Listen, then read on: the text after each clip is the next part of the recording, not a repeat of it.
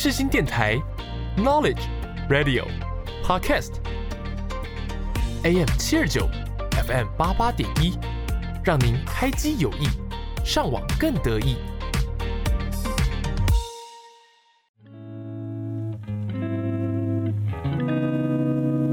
Hello，大家好，我是 Hannah，我是艾米，我们每周会透过影剧聊聊生活。欢迎来到汉咪时光。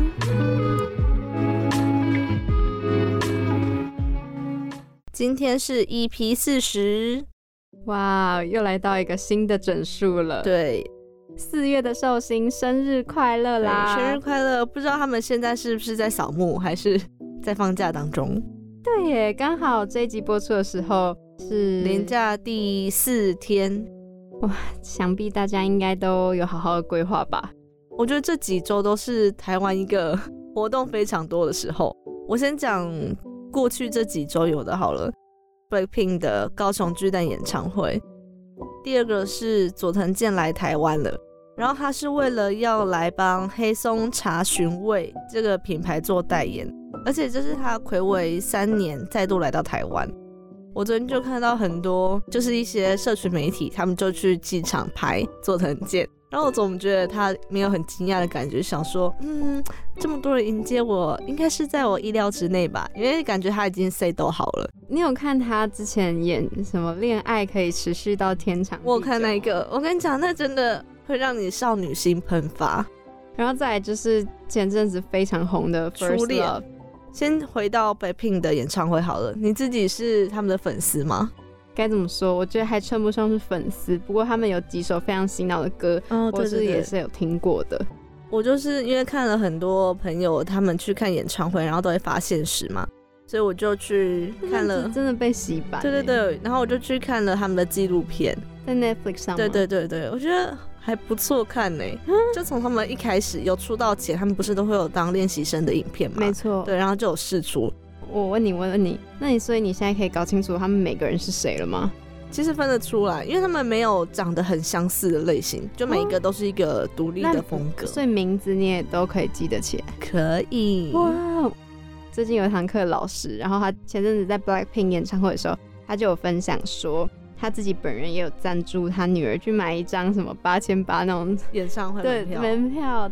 哎、对而且我觉得现在就是跟以前很不一样的点是，以前可能要制作音乐没有那么的容易，所以通常就是真的是有出道的歌手才会发专辑，然后如果说真的很红的歌，就真的大家都会知道，然后那一阵就都流行那几首。嗯，对对对。只不过像现在还有一些独立乐团啊，或者是连热音色，你只要有一些录音器材，你就都嗯可以录。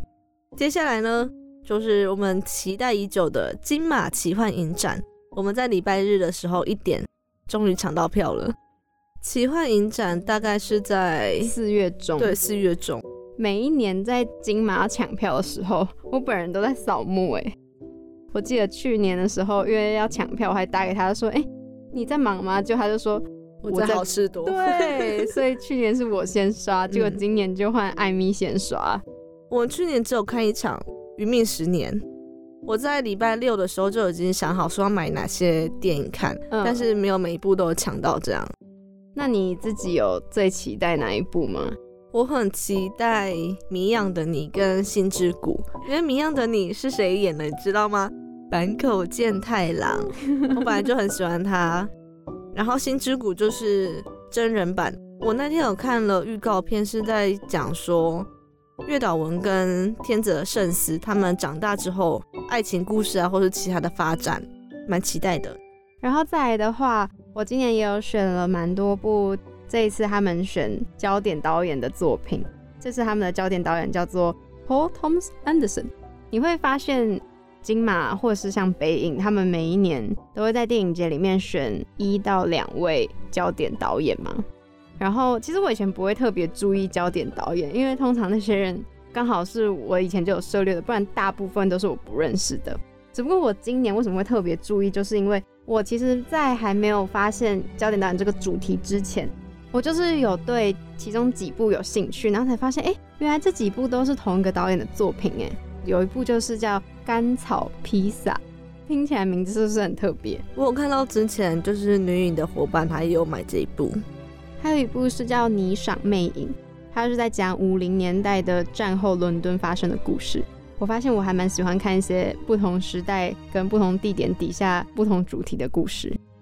那你这一次抢票，你觉得顺利吗？我觉得蛮顺的哎，有点点小小遗憾的是，没有买到开闭幕片，因为那个不是我第一个抢的，我第一个买的是《星之谷》，然后再是《谜样的你》，因为我想说开幕片是台湾的嘛，没有意外的话应该会上戏院。对我，我那时候也是这样想，我通常就不会特别说一定要抢开闭幕片。我觉得你可以分享一下你那个刷卡失败的故事。我先前情提要一下，抢票那一天是礼拜日嘛，然后我刚好和我们家人去新竹的北浦老街。我们在吃午餐吃到一半的时候，就接到有一位小姐打电话来，喂，哎咪艾咪，你现在有空吗？我说怎么了？她说，哦，我刚刚买那个影展的票，但是我不知道为什么那个刷卡一直失败，你可以帮我买两张吗？而且超好笑，他还有限制说一个人最多只能买八张。然后虽然你一开始刷卡没有刷过，但是它就会算在你可能还在刷卡中，等于说他就会算你是有买了。然后后来为什么我会发现为什么我会刷不过呢？其实蛮好笑，就是因为我使用那张卡里面没有额度了。你拿一张没有额度的卡在刷，你在刷 刷什么？我拿一张没有额额度的金融卡在刷。我那时候想说，我看我的网银里面还有啊，但是我没有看到可用余额。有时候你。登入网银，你看到的钱不一定是就你现在可以用的，嗯，因为它有时候有些交易可能还没先扣掉，嗯，所以你就一直刷同一张卡，一直失败，对，真的真的很好笑。你知道我妈在旁边，然后我就跟她说发生什么事情，她说：“哎，物以类聚，物以类聚，居然是这样。”也有不少人不知道说金马奇幻影展是做什么的，它就是以奇幻这两个字为主题的一个影展。它内容就涵盖了科幻、恐怖、惊悚、歌舞、喜剧、武侠、动画、爱情，就这些的类型。然后想要去打破观众们对于电影的想象。你是不是就是照着他的 slogan 那边照念？对，没错。照你刚刚讲下来那几个类型，我实在是想不到还有什么再更独特的类型。就他感觉把所有的类型都讲进去了，不觉得吗？好像也是啊，但是有些确实我们真的是不会在台湾的戏院看到，你会觉得可能比较偏冷门，或是根本就不会想要去看。而且金马奇幻不一样的就是它有洛基恐怖秀，嗯，然后也有像你刚刚前面有讲的歌舞，像去年他还有 K 歌场，就真的是所有观众会一起跟着唱，真的就是很不一样。如果说你要我对金马奇幻下一个注解的话，我觉得它就是我。每一年从春天到夏天，就刚好是季节交替的时候，一种新能量注入体内那种感觉，就是你不觉得你有时候你可能新年，然后到四月的时候，你就会开始觉得啊有点疲乏，然后就是你有点新的东西进来，就是刚好快要到上半年的尾声。如果有兴趣想要去看金马奇幻影展的听众朋友们呢，现在。这个时候还可以买预售票，就它的预售票的期限是到到四月六号，一张票才一百八十八。对，跟你真的去电影院看线上那种差蛮多的，而且敬老爱心票还在有更优惠哦。在他们 YouTube 的官网上面也可以看到电影的预告片，对，所以可以先去看一下，想要看哪些电影。哎，可是我跟你说，我看电影其实不太会看预告片呢。为什么？我就是会想要有一个，你知道吗？一张白纸进去电影院的感觉。那你怎么选？我会看什么？我会看它的文字简介哦。但是我不想要直接先看画面，嗯嗯，因为我就会自己脑补，觉得说预测后面会有什么事哦。那如果说就真的被我猜中了，我就觉得这电影很无聊，好坏。那我们先休息一下，大家趁现在这个空档呢，可以去看一下金马官网上面的奇幻影展有哪些票可以购买。大家可以看那个啊，还有电子版的手册。对，电子版手册哦。今年的实体手册我觉得也蛮漂亮的。反正你们如果想要拿实体手册的话，也可以去官网上面看有哪些地方可以索取，是免钱的哦。那你应该要讲一下，是不是有人连续两年都帮你顺便带了手册？哦，好，谢谢我对面这位小姐，她两年都帮我拿了金马奇幻影展的手册，感谢她，非常敷衍。来，我们听个歌休息一下。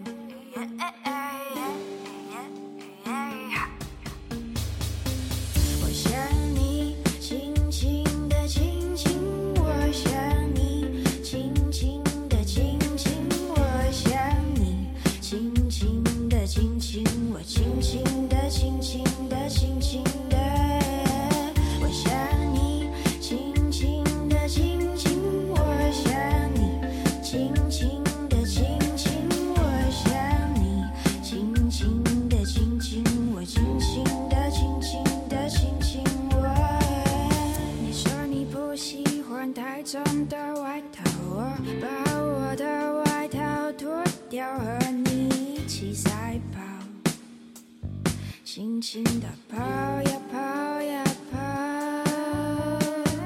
我喜欢你用手摸我的脸让我的眼睛你手里轻轻眨呀眨睫毛刷过你身体今天要介绍的这一部电影呢它其实是去年金马影展的开幕片。讲到这里，不知道大家有没有人猜得到，或是还记得？要公布答案了吗？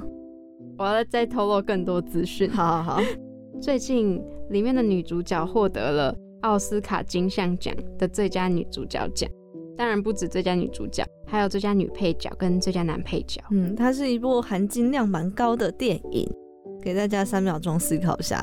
这部电影就叫做《妈的多重宇宙》。这部电影就叫做《妈的多重宇宙》。好，这次是对的。我跟你说，那时候就刚好有一个多重宇宙风潮，就是各种，比如说元宇宙、多重宇宙，连那时候上映的有一部《奇异博士》，是不是也是在讲多重宇宙的概念？你记得那时候同档期有在上《奇异博士》吗？你感觉就是不记得？我没有印象。好，那没关系，我们再回到这个刚刚提到的奥斯卡金像奖跟金球奖，你自己知道这两个奖的不同之处在哪里吗？只知道金像奖，但金球奖是什么不太清楚。其实金球奖呢，它是一个美国电影与电视的奖项，然后它会以正式的晚宴方式举行，举办方呢则是好莱坞外国记者协会。等于说，它其实在整个选电影奖项的投票过程，都是由很多不同的记者投票产生。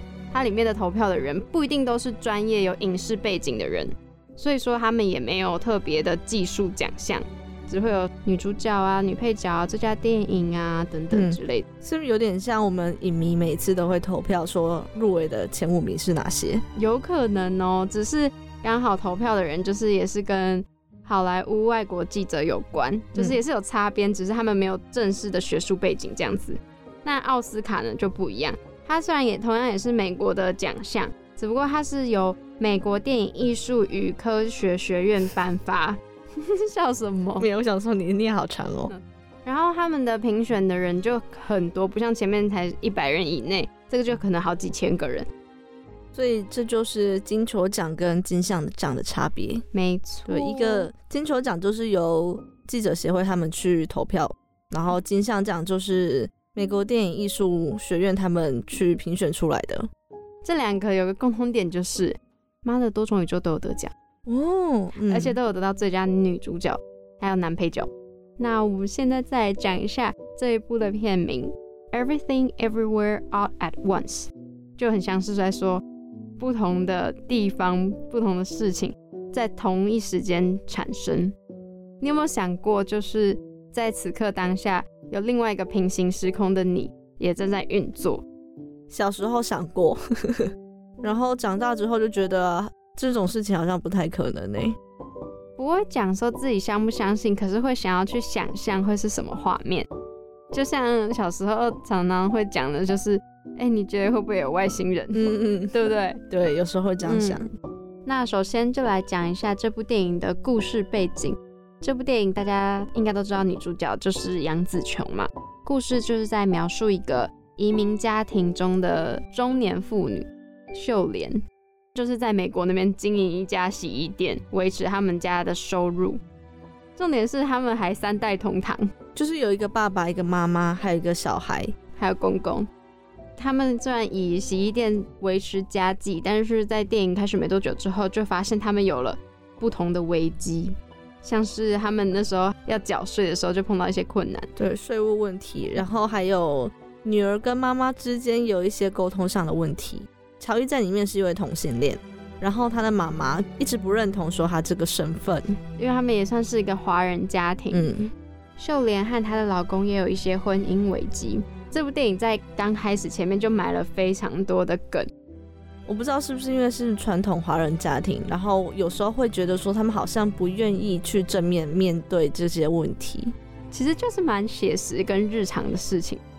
从哪里开始让这个剧情直接有很大的转折、很大的起伏？就是他们那个时候刚好是去税务公司，然后就是要跟对方谈说怎么样可以处理这个税务的问题的时候，谈到一半的时候，发现说她老公就是突然变了一个人呐、对，然后就真的感觉很像脑袋被植入了一个什么一样。他有一个他很招牌，就是会一直带的东西，就是那个腰包。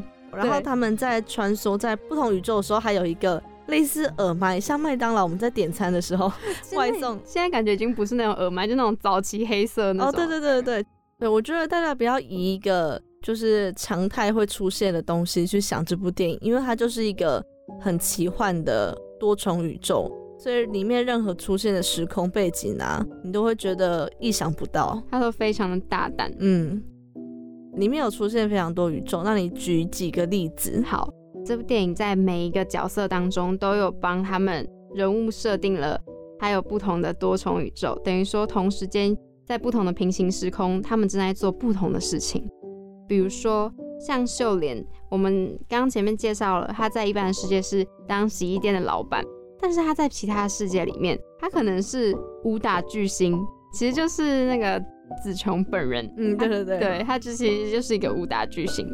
那同时在另外一个世界，他又是一个厨师，其他别的世界甚至还有说他自己是热狗手指秀莲。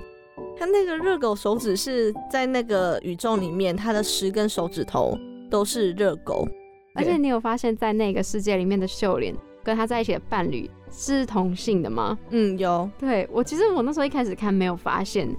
这故事呢，这就是第一个转折。第一个转折点就是丈夫突然说他来自阿法宇宙。第二个转折就是在另外一个宇宙呢，有一个反派的角色，就是乔伊本人。所以大家为了要摧毁这个角色，就这个反派，然后让宇宙继续平稳的运行下去。然后在这途中呢，我们就可以看到说，身为妈妈的秀莲就想说，嗯，我一定要帮助这个宇宙继续维持和平。然后又想说，可是他不想摧毁乔伊。对，因为乔伊是他的女儿嘛，然后他自己最了解她。一开始他看到乔伊这个角色的坏人的时候，是在警卫要把他抓走，结果他看到乔伊把警卫打得落花流水，然后对警卫说一些脏话的时候，还说就是你不要那么的没有礼貌，然后要注意你自己的言行举止。他那时候应该不知道他是反派，他那时候还不知道说多重宇宙到底是一个什么样的概念，还想说你们这群人是不是疯了？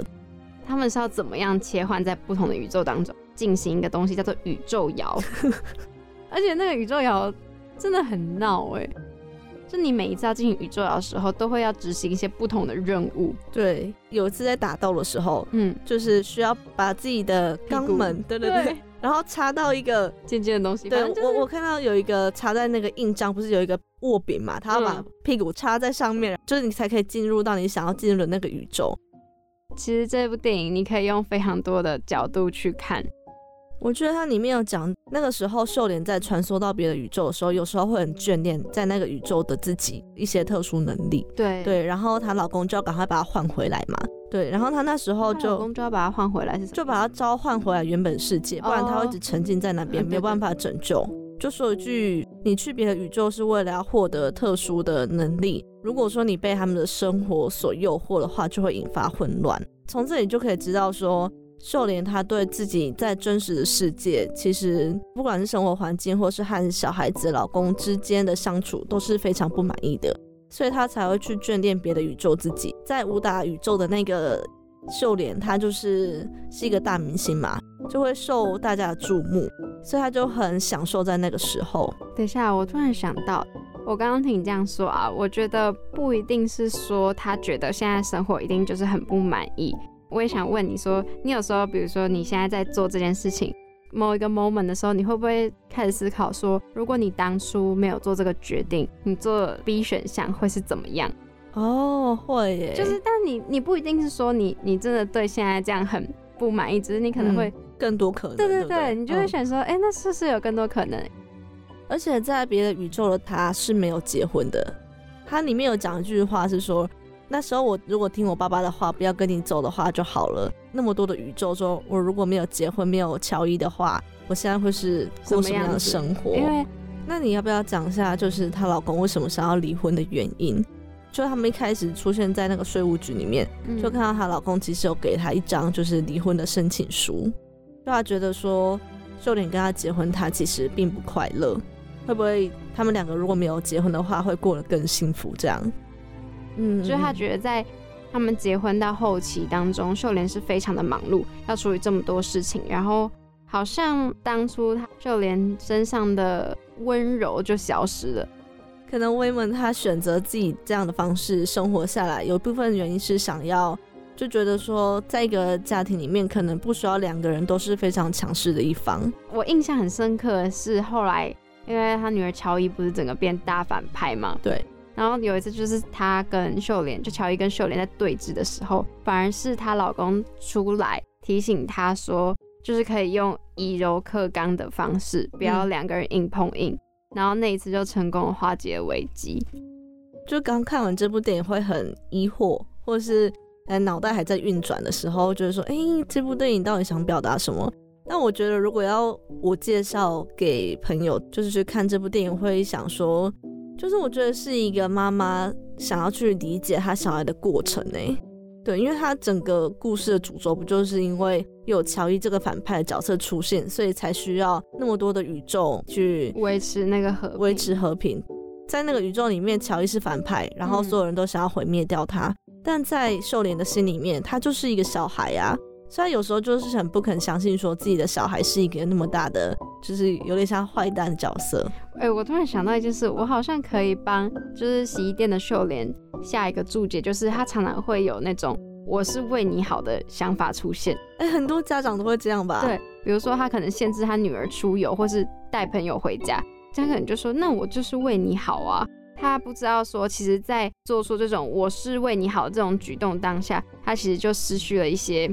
跟自己小孩交流的机会。嗯，对对对，里面还有一个很值得注意的点是秀莲跟乔伊他们之间的互动，从一开始的碰撞，然后到后面，虽然说过程不是那么顺利，但他们最终还是有获得一点点缓解的机会。嗯，对，就是在不同宇宙在碰撞的时候，当初秀莲其实是叛逆不顾爸爸的反对，就是这样跟威门来到美国。哎，可是后来爸爸也一起来了。我觉得有时候在就是可能会觉得父母很烦的时候啊，我就会想到说，是不是他们以前也会这样子对他们的爸妈？哦，就这只是一个人的必经阶段。小时候是他们照顾我们，然后可能就一直很烦很毒的时候，他们都不会不耐烦。但为什么就一到长大之后，可能青少年，他们只是说，哎，你多穿一点衣服，或是只是叮嘱两三句，我们就觉得这个人好烦了，可不可以不要再讲话了？就是可能他一直 repeat，一直 repeat。对。有时候有这种想法出现的时候，我都会想要换位思考，现在想说小时候他们是怎么对我们的，那我们现在居然是以这样的态度在回应他们。我后来在看完这部电影之后，因为一开始脑袋资讯量太大了，我就有去查一些影评解析，就发现很多人会用一些哲学观或是儒家思想去解析这个电影。IG 有个账号叫做高瑞熙，他用了三篇文章去讲了。妈的多重宇宙这部电影，他提到了老子、孔子还有尼采。讲到这里，是不是会觉得，呃，是不是太难了？有一点。对，好，那我用比较白话的是，擅长心理分析的人，其实他们在这部片当中会看到一些可能原生家庭的议题，或者是精神疾病的问题。那如果是你是从事电影从业人员，他们就会很注意说这部片的镜位切换，或是后置特效应用。如果你是那种平常就很爱看电影的那种影痴的话，你觉得在这部电影试图要找到很多彩蛋，因为这部电影它致敬了非常多的经典名著。你知道连那个料理鼠王那个吗？料理鼠王也有哦，在某一个宇宙里面呢，秀莲她是一位厨师，然后但是她的那个铁板烧技术一直比不了他们店里面其中一位师傅。那某一天呢，他就发现说。原来在那位师傅的头顶，因为他们不是都要戴一个帽子吗？里面里面是一只是一只狸猫，是一只狸猫，对，不是料理鼠王。对对对。他第二篇文章里面，他主要就是在探讨乔伊他是如何成为反派的过程。这个导演想要打破这个世界里面当中的二元，并不是每一件事情都可以用二分法。对对对，我觉得是一个蛮值得思考的问题耶。你其实就是要有一个蛮开放的心态去面对很多事情。那第三篇文章就是主要在讲说他们最后是如何打破关系，更了解彼此内心的想法。当然还有再介绍了一下宇宙摇到底是怎么样。那我们现在先来休息一下，听一首歌。那今天要听的这首歌叫做其实大部分的事都是小事。这一首歌，其实是我今天早上刚好在问我同学说：“哎、你今天在听什么歌？”蛮适合在一天的早晨当中听的，那你觉得它是属于哪一种类型？轻轻的在讲述人生的大小事，就会觉得其实我每天会遇到很多事，但通常那些事情你也可以把它看作是小事。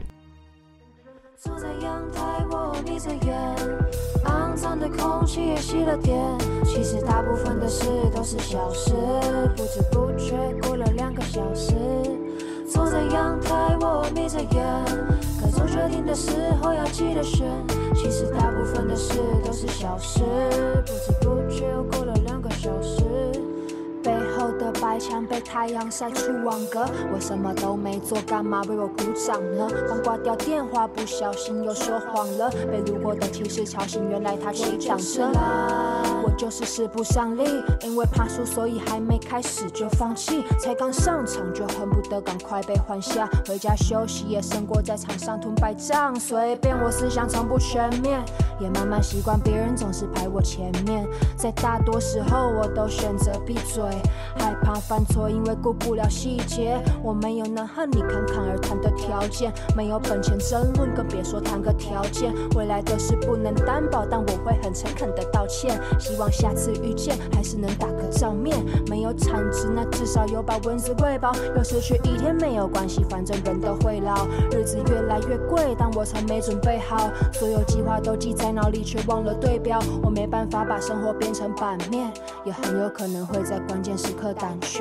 也许你会不解我公车总是误点的同时，我又懒得为此下个注解。Yeah, right。坐在阳台，我闭着眼，肮脏的空气也吸了点。其实大部分的事都是小事，不知不觉又过了两个小时。坐在阳台，我眯着眼，该做决定的时候要记得选。其实大部分的事都是小事，不知不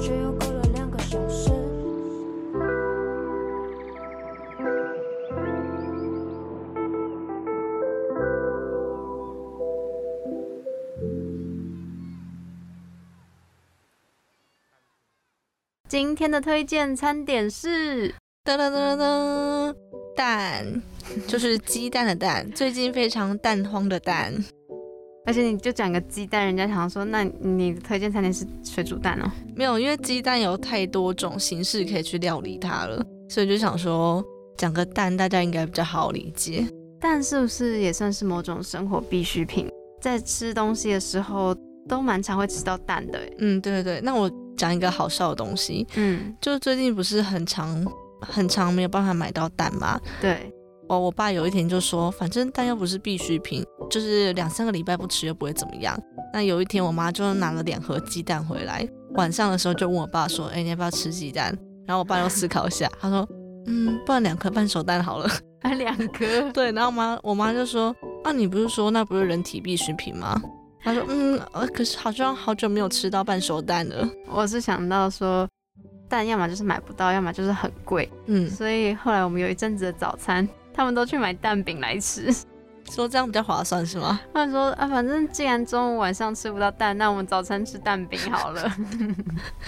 那你们家也是很聪明呢。那你自己最喜欢吃跟蛋有关的料理是什么？我很喜欢半熟荷包蛋，那你是会加什么的？要加酱油，不是酱油膏，是酱油，而且不能太多，因为会太咸，整个盖掉荷包蛋的那个蛋香味。不过，那你去吃早餐店的时候，你还会跟阿姨说：“阿姨，我要半熟吗会会会会，？”啊，你会？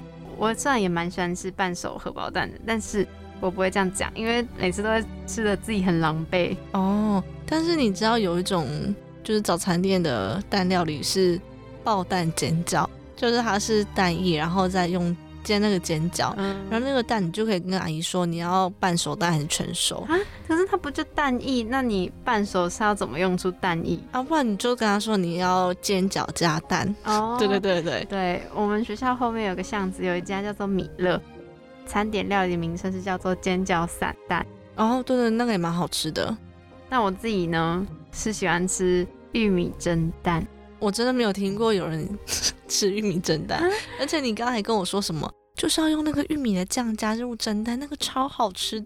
有一次我们从阿嬷家回来之后，我妈学到了一道料理，就是全联会有卖那种玉米酱，长得跟玉米罐头很像，然后我不知道是有加牛奶还是加水，然后跟几颗蛋放到电锅里面去蒸。人家问你说，嗯，我要猪排三明治，要不要加蛋？你通常会说要还是不用？通常都会说要诶、但是我觉得我有一个很奇怪的怪癖，就是我有时候吃泡面我不喜欢加蛋，就会觉得我就是想要吃泡面，就是用泡的，不要加什么蛋、什么什么挖沟、什么葱什么。还是因为你是因为你只用杯面加热水，没有就没有煮，只是泡，所以不好意思加，不方便加蛋。是不没有，有时候就不想要吃到蛋呐、就会觉得说我现在是要吃泡面，不是要用煮的泡面。好像就是我点猪肉满福堡绝对不会加蛋一样的对对对对对，猪肉满福宝哦，你点猪肉满福宝不会加蛋，不会啊，这样你的味道都被蛋给稀释了啊！我不认同你，我 我无法认同。我以为我们是同一派。我每次点那个麦当劳早餐，我还都还要再点一块薯饼加在里面，而且一定要加番茄酱。那我今天来介绍一个我的拿手料理，好，因为我高中的时候很常煮这道给我同学吃，就是他们当早餐鲑鱼蛋炒饭。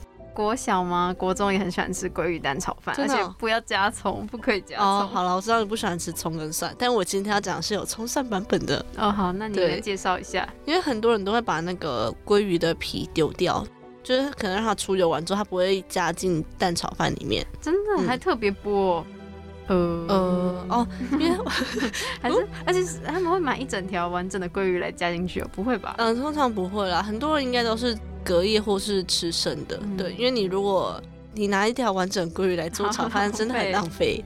我的做法就是，你先把鱼皮跟鱼肉分开，你会先去收集鱼皮，没有啦，反正就是它是已经一定是一整块啊。嗯对，然后你先把鱼皮煎香煎脆之后，你有没有嗯吃过鱼酥？有，然后它就会变成那样子的口感，然后你先把它放在旁边，嗯然后就开始爆香。我觉得用隔夜饭会比较好吃。嗯然后你的蛋一定要先把蛋黄跟蛋白蛋黄蛋白分开。，对，然后蛋黄要加进去饭里面把它拌匀，因为你这样子的话炒出来的饭会比较金黄色。然后混合之后，你的锅子就会爆香嘛，对，你就先把蛋白丢进去炒，嗯，对，炒完之后呢，再把饭丢进去，嗯，然后最后再加入鲑鱼的那些碎肉，因为我觉得鲑鱼你如果炒干的话会变得，柴柴的。对对对对对，所以我觉得想要有它就是保有鱼油的感觉。那咪咪讲厨师，我想提问，你会用什么其他的调味料吗？比如说胡椒或是什么特别的粉？我觉得炒饭用白胡椒粉很好吃，哦对，然后再加一点酱油就够了。会加蒜片或者是蒜头，蒜头应该是一开始爆香，但那只是一点点啊，就不就是让它有香。味。嗯，对对对，这样你现在 在想说蒜头部分大概是比例占多少？没错，讲到蒜头，可以讲一个蛮好笑，就是我不是平常吃东西不太会吃蒜头跟葱吗？嗯，我们之前去吃过牛排，它不是也会有炸蒜片吗？嗯那个我也也可以吃，哦，好吃呢。可是它那个蒜片还是有蒜头的味道，你为什么可以接受？我不知道诶，口感不同吗？就像金针菇，我平常也不会吃，可是如果它像大兴那种炸的金针菇，我也可以。你这很不健康。不是我这个叫做可变通，哦，好好好，那你知道全联有卖那种蒜片，是一整盒的。对你如果喜欢吃蒜片的话，就不用额外我炸。姐姐是会去买蒜泥，嗯就是她不喜欢吃那种咬下去一整块都有蒜头，哦可是她喜欢有一点点香味，所以她都会买蒜泥去加在料理里面。嗯嗯嗯嗯，这个也可以推荐给你。啊，还没讲完，就是把那些饭炒好之后，全部完成之后，在上面撒葱花或是刚刚讲的鱼酥。所以你的葱花是到最后最后才，其实你也不会炒葱吗？还是你嗯就只是撒在上面？因为葱白跟葱绿应该要分开，葱白的话就是你要爆香用我用，发现你很喜欢把东西都分开。对的，因为你葱白就是要爆香用，然后你葱绿就是点缀。你如果拿葱绿去炒的话，它很容易就变黑了。哦对那你所以你喜欢吃葱？我还蛮喜欢的。好，那我刚刚讲了这些，那这时候呢，就是饭就炒好了嘛。如果有一碗味噌汤的话，那就更好了，因为我觉得这两个是绝配。味噌汤我们前面某一集有介绍过。对对。对，大家可以去看一下那一集怎么做。那你会不会想要尝试一些不同的新料理，就是跟蛋有关的？哦，我之前有做过西班牙红蛋，我之前是尝试，本来想跟我姐做蛋卷，因为你在看一些玉子烧吗？也不算是玉子烧哎，但是我们之前有去吃一些简餐店，然后发现他们都可以把蛋弄蛋卷之后切这样一块一块一块，嗯嗯，然后里面蛋里面可也可能会加一些什么像红萝卜啊，或者是一些嗯。不同的颜色的东西在里面，我觉得蛮好吃的哎，这集也推荐餐点，就是各种蛋料理。对，然后大家有兴趣的话可以去做做看鲑鱼炒饭，要记得炒饭的时候蛋黄一定要先跟饭拌匀，这样炒出来的饭才会是金黄色的。好吃的秘诀就在蛋黄对，然后我觉得那鱼酥也很重要，因为你你鱼酥，对，因为你想想看，你如果一口饭的话，里面有脆脆的口感，然后又有鱼油的，就鲑鱼的那种软嫩的口感会差很多哟。还先准备鱼酥的部分。嗯，没错。好，那这一集同样也会上架到商奥平台、Spotify、Apple Podcast。我们还有一个 IG 账号叫做汉密时光。这一集是妈的多重宇宙嘛，里面会有一些我们觉得蛮经典的台词，也会放在我们的 IG 上面，大家可以去看一下追踪。那我们就下礼拜再见喽，清明节愉快，拜拜。拜拜。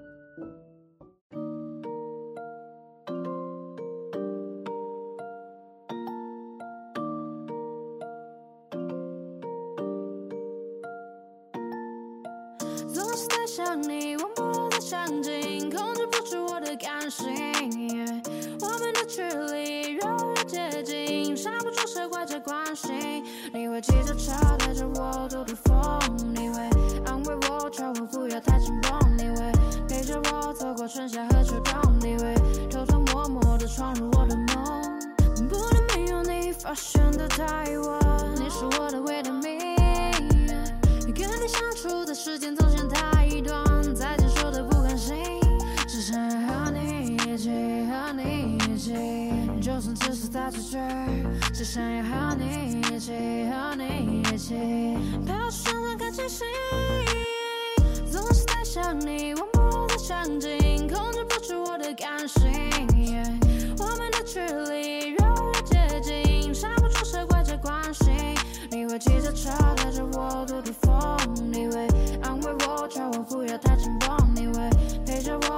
春夏和秋冬，你会偷偷摸摸地闯入我的梦。吹舒服的风，就算我们不是开着敞篷，只是享受片刻的轻松，让这幸福停留几分钟。只想要和你一起，和你一起去看场爱情电影，只想要和你一起，和你一起抱着屋顶看夜景。总是在想你，忘不了的场景，控制不住我的感性。我们的距离越来越接近，刹不住车怀着关系。总是在想你，忘不了的场景，控制不住我的感性。我们的距离越